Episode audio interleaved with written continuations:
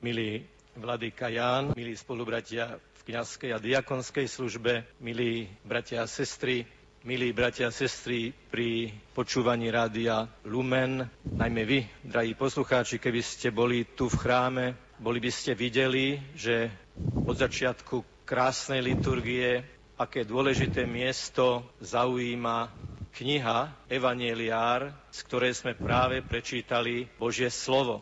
Tú knihu sme slávnostne priniesli v procesii. Tú knihu sme niekoľkokrát uctili boskom. Tej knihy sme sa dotkli sviecov a napokon, tesne pred prečítaním Evanielia, odzneli slova, modlitba, požehnanie, v ktorej bolo spomenuté, že ide o silné slovo. A to slovo je naozaj silné, pretože okrem toho, že opisuje udalosť, ktorá sa stala pred 2000 rokmi. Je to aj živé, účinné Božie slovo, ktoré je živé a aktuálne dnes, tu a teraz. Nemôže nás vnútorne nezasiahnuť, nefascinovať skutočnosť, že ten, o ktorom je reč v tomto evaníliu, ten, ktorý sa počal pod srdcom a v srdci Matky Božej Márie, je živý, je prítomný, je medzi nami, lebo vraví, kde dvaja alebo traja sa zídu v mojom mene, tam aj ja som medzi nimi. Každý jeden z nás sme krstom online s Ježišovým srdcom, sme naštepení na jeho prítomnosť. A my, ktorí sme sa mu zasvetili ako kňazi, prežívame každý deň osobitne ako vrchol nášho kňazského dňa eucharistické prepodstatnenie, ktoré, ako to čítame už u najstarších cirkevných autorov, je vždy predlžením, uskutočnením a aktualizovaním zvestovania inkarnácie. Pana Mária je teda medzi nami a ako sme sa tu spolu modlili, zahľadil som sa na nádherný obraz Panny Márie, ako drží Ježiška na rukách, ako on požehnáva nás, ktorí sme tu, ako ona drží. Je v tom čosi veľmi nežné, krásne, tajomné, duchovné a ten pohľad Panny Márie na tomto obraze vyjadruje naozaj ženu, ktorá o všetkom rozímala v hĺbke svojho srdca. A tak aj jej slova, ktoré hovorí v dnešnom evaníliu, hoci modernému uchu možno na prvé počutie neznejú práve príťažlivo, sú slova pre nás, je to dar pre nás, je to výzva pre nás, je to pozvanie pre nás. Keby sme sa teda spýtali, ktorou vetou, ktorým vyjadrením, ktorou odpoveďou vrcholí evanielium, ktoré sme prečítali, to živé a účinné Božie slovo, tak sú to slová Panny Márie, keď potom, ako ju oslovil Archaniel, keď potom, ako sa dozvedá, že z moci ducha, z vôle Otca počne syna, povie, hľa, som služobníčka, som služobnica pána. Moderná kultúra slovo služobník nemá veľmi rada. Dokonca sú aj vtipy, aj humoristické scénky, kde služobníček alebo slúštička domáca, žienka domáca sú synonymom negativistického vnímania služby. Odborníci na sveté písmo sa samozrejme zaoberali touto vetou, zaoberali týmto slovom a snažili sa vystihnúť aj v kontexte jeho vnútornú atmosféru a prišli s nasledovným výsledkom. Pana Mária to, že chce slúžiť Bohu, vyjadrila túžobne. Ona túžila plniť Božiu vôľu. Ona chcela byť služobnicou Božou z hĺbky svojho srdca, z hĺbky svojho bytia. Chcem Bohu slúžiť, lebo verím, že to, čo Boh chce, verím, že to, čo Boh odo mňa žiada, verím, že to, do čoho ma Boh pozýva v rámci svojho veľkolepého projektu ľudstva, je to najlepšie, čo môže byť. Slúžiť slobodne môžeme len vtedy, keď milujeme toho, koho vôľu chceme plniť touto službou. To, že Pána Mária chce slúžiť oddane, iniciatívne, proaktívne, túžobne, je vyjadrením toho, že verí a miluje Boha, ktorý ju pozýva, aby sa stala matkou záchrancu ľudskej civilizácie. Cítime v týchto súvislostiach, že žena, ktorá povie životu áno, že žena, ktorá povie Bohu áno v situácii, keď sa stáva matkou, že žena, ktorá povie áno v situácii, keď sa dozvie, že počne syna, počne syna a porodí syna, cítime, že Pana Mária nám aj v dnešnej situácii má čo povedať. A aj nám hovorí a nalieha. Možno by nám povedala na základe toho, čo hovorí v tomto evanieliu. Ľudia, ľudstvo, civilizácia, ktorú stvoril Boh, ktorú tvorí Boh každý deň, ľudia, ktorých prišiel zachrániť môj syn Ježiš Kristus. Čo ste to urobili so životom mnohí z vás? Keď mi Archaniel povedal, že počnem syna a porodím syna, teda je toto obdobie od počatia po narodenie, tak som povedala, som služobnicou pána, som matkou z Božej vôle, som matkou a je to Boží projekt, nech sa mi stane podľa tvojho slova.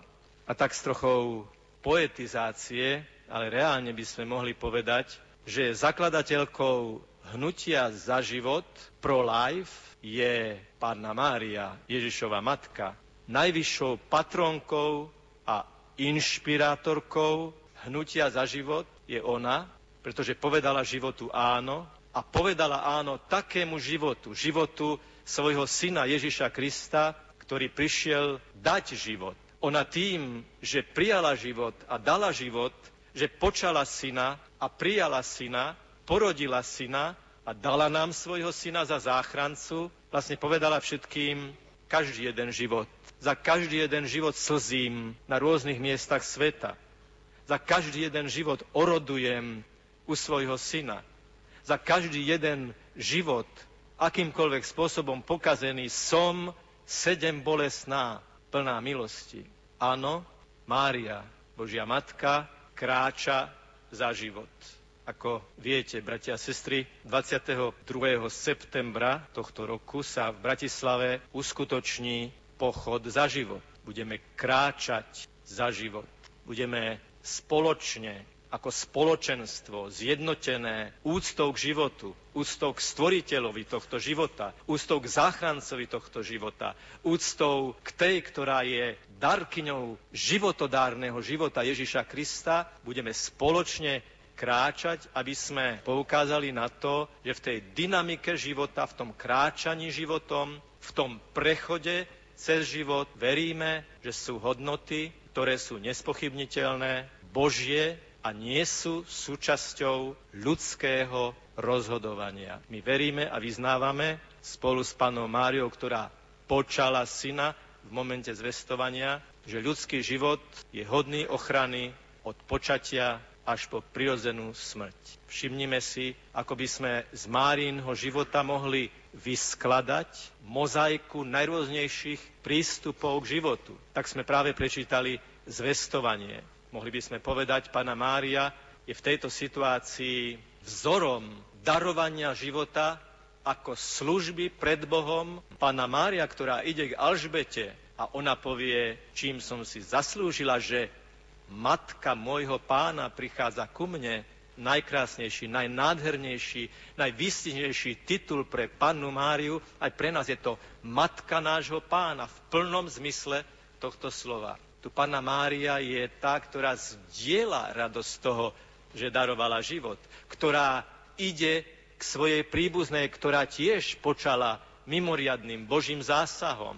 Mária šeruje, zdieľa radosť, že sa stáva matkou. Mária ide do Betlehema porodiť svojho syna. A aby bolo jasné, aká nevyslovná je táto udalosť, ako vzácný je život, ktorý sa práve narodil, rodí sa Ježiš na prostej chudobe v jaskynej maštali.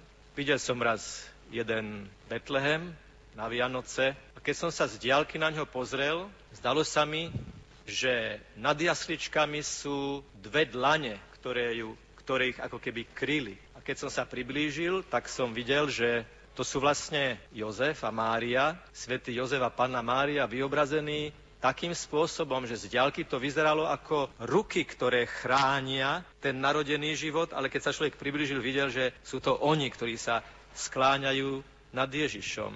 Bohatstvo Betlehema uprostred chudoby je práve to, že tajomstvo Jozefa a Márie, Ježiš je nimi chránený, nimi prijatý, nimi milovaný a potom idú do chrámu, aby ho obetovali.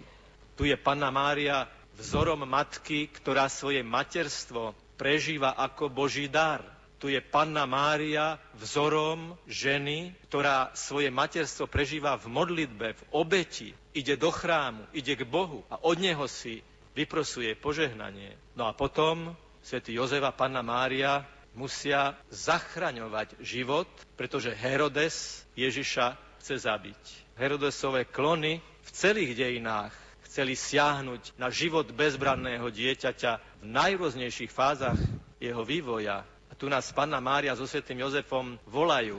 Pozývam vás, zachraňujte život. Urobte všetko, čo môžete urobiť pre záchranu života. Potom Panna Mária v káne Galilejskej je vzorom ženy, ktorá prosí požehnanie pre manželstvo a pre rodinu. Nemajú vína. Potom, keď naplnili žbány vodou, kvapkami vody a urobili službu, tak Ježiš to požehnal a bola tam hojnosť vína, čiže hojnosť požehnania. Ale aby bolo jasné, že život nejde bez bolesti, že život nejde bez strádania, život nejde bez chorôb. Hovorí nám Matka Božia, nie, bez Golgoty to nepôjde. Bez krížovej cesty, bez jednotlivých zastavení krížovej cesty je ochrana života nepredstaviteľná. A potom je pod krížom. Pozerá na trním korunovaného a na kríž pribitého znehybneného syna. Tu je Mária, ženou nádeje. Vidí, ale v srdci má stále tie slova, jeho kráľovstvu nebude konca. Bratia a sestry, mohlo by sa zdať niekedy, že nás náš zápas o život od počatia po prirodzenú smrť je ukrižovaný a už zomiera a že je zosmiešnený a že to nemá zmysel. Vzdajme to. Mária nám hovorí, máte Boží prísľub. Máte Boží prísľub, že Ježišovmu kráľovstvu nebude konca. Nielen to, čo vidíte, počujete, vnímate, zaznamenávate z reálneho života i z médií. Nielen to má byť kritériom toho, či sa niečo môže alebo nemôže podariť, je to v Božích rukách. Jeho kráľovstvu nebude konca. Je dôležité, aby sme verili týmto slovám. Aj keby sa nám niekedy zdalo, na základe napríklad štatistík, na základe vyhodnotení verejnej mienky, koľko percent ľudí si v krajine myslí to alebo ono, nenechajme sa nikdy pomýliť a vždy myslíme na to, môjmu kráľovstvu nebude konca. A vy zápaste o život do poslednej kvapky vašich možností. Ak by sme mali v dnešnej spoločenskej atmosfére analyzovať, ktoré také slovo vysí vo vzduchu, ktoré sa tak často používa aj v médiách, tak je to latinské spojenie status quo. Veľmi zaujímavým a protirečivým spôsobom sa toto slovné spojenie používa v súvislosti so zákonom, ktorý umožňuje odstrániť dieťa z maternice matky. A hovoria, nech sa zachová status quo. Tak odkiaľ pochádza tento výraz? Je to adekvátne povedať? Možno naozaj povedať, že nech zákon o možnosti násilne prerušiť život počatého dieťaťa, nech sa zachová status quo? kladiem otázku, lebo tento latinský výraz znamená zachovanie súčasného stavu, ale používa sa v prípade, keď sa prímerie alebo ukončenie bojov spája s tým, že obe strany sa zavezujú dodržiavať status quo, teda čo kto má, tomu zostáva. Môže byť status quo teda v tejto súvislosti aplikovaný? Pýta sa niekto nenarodených detí, ktorých nemý výkrik sa uskutočňuje vždy vtedy, keď na ne siahne nástroj človeka, ktorý porušuje nielen Hipokratovú prísahu, ale úplne najzákladnejšie ľudské normy. Kto sa pýtal týchto detí? Status quo podľa tejto definície znamená, že zostáva každému to, čo práve má. Ale povedať, že status quo sa vzťahuje na zákon o odobratí bezbranného života, usmrtení dieťaťa v lone matky, dieťaťu život nezostáva, dieťaťu život berú, ukončujú. V roku 1996 dostal americký prezident Bill Clinton 27 miliónov, opakujem, 27 miliónov protestných listov v súvislosti so zákonom, ktorý umožňoval usmrtiť dieťa prakticky až do pôrodu. Lebo zákonodarcovia sa uzhodli na tom, že kým sa dieťa úplne nenarodí, tak to ešte nie je osoba. A tento zákon, ktorý mal byť zrušený, ale ktorý prezident Clinton vetoval, mal umožniť, že dieťa, keď sa narodí a jeho hlava je ešte v tele matky, v tom momente ho možno usmrtiť. Štatistika z roku 2000 hovorí o 2200 ukončení života takýmto spôsobom. Už len niekoľko sekúnd tie deti delilo od toho, aby sa narodili a prvýkrát zaplakali, aby sa rodičia, pôrodné sestry, lekári okolo nich usmiali, že sa narodil nový život. A niekoľko sekúnd predtým ešte Niekto tvrdí, že majú právo to urobiť, zobrať dieťaťu život. Verím, bratia a sestry, že na Slovensku niečo takéto by nikto neakceptoval.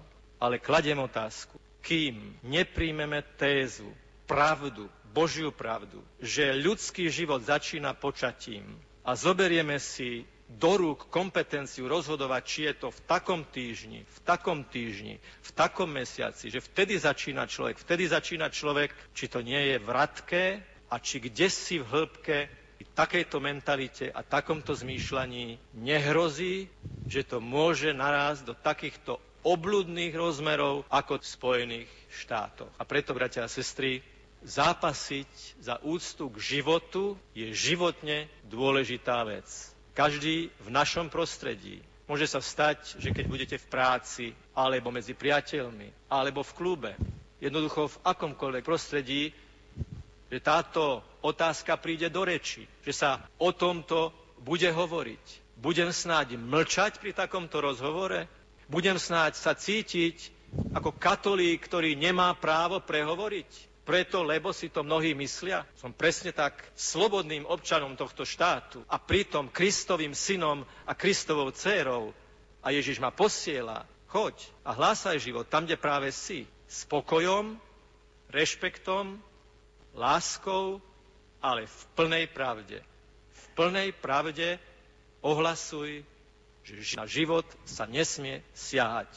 Ľudský život od počatia až po prirodzenú smrť je hodný ochrany. Každý jeden z nás máme rodičov, každý jeden z nás máme mamu a v tejto chvíli by sme mohli povedať, pane, ďakujem ti, že ma rodičia prijali, že mi dali život, že ma vychovali a že mi dali vieru.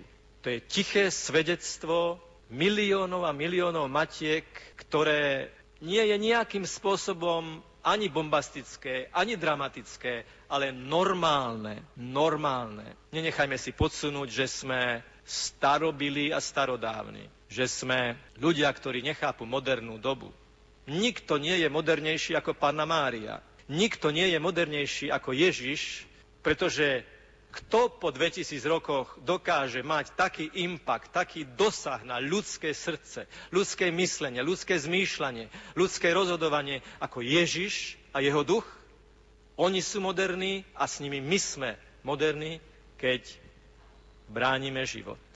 A tak Ježiš prichádza a hovorí, tak ako sme sa dotýkali sviecov, svetlom, evaneliára, aby bolo jasné, že je to živé slovo, že je to svetlo, ktoré má preniknúť do najhlbších zákutí nášho vnútorného sveta, našej duše, tak prichádzam potom v Eucharistii, aby som vám dal silu, aby ste aj vy boli tými, ktorí bojujú za život, ktorí zápasia za život.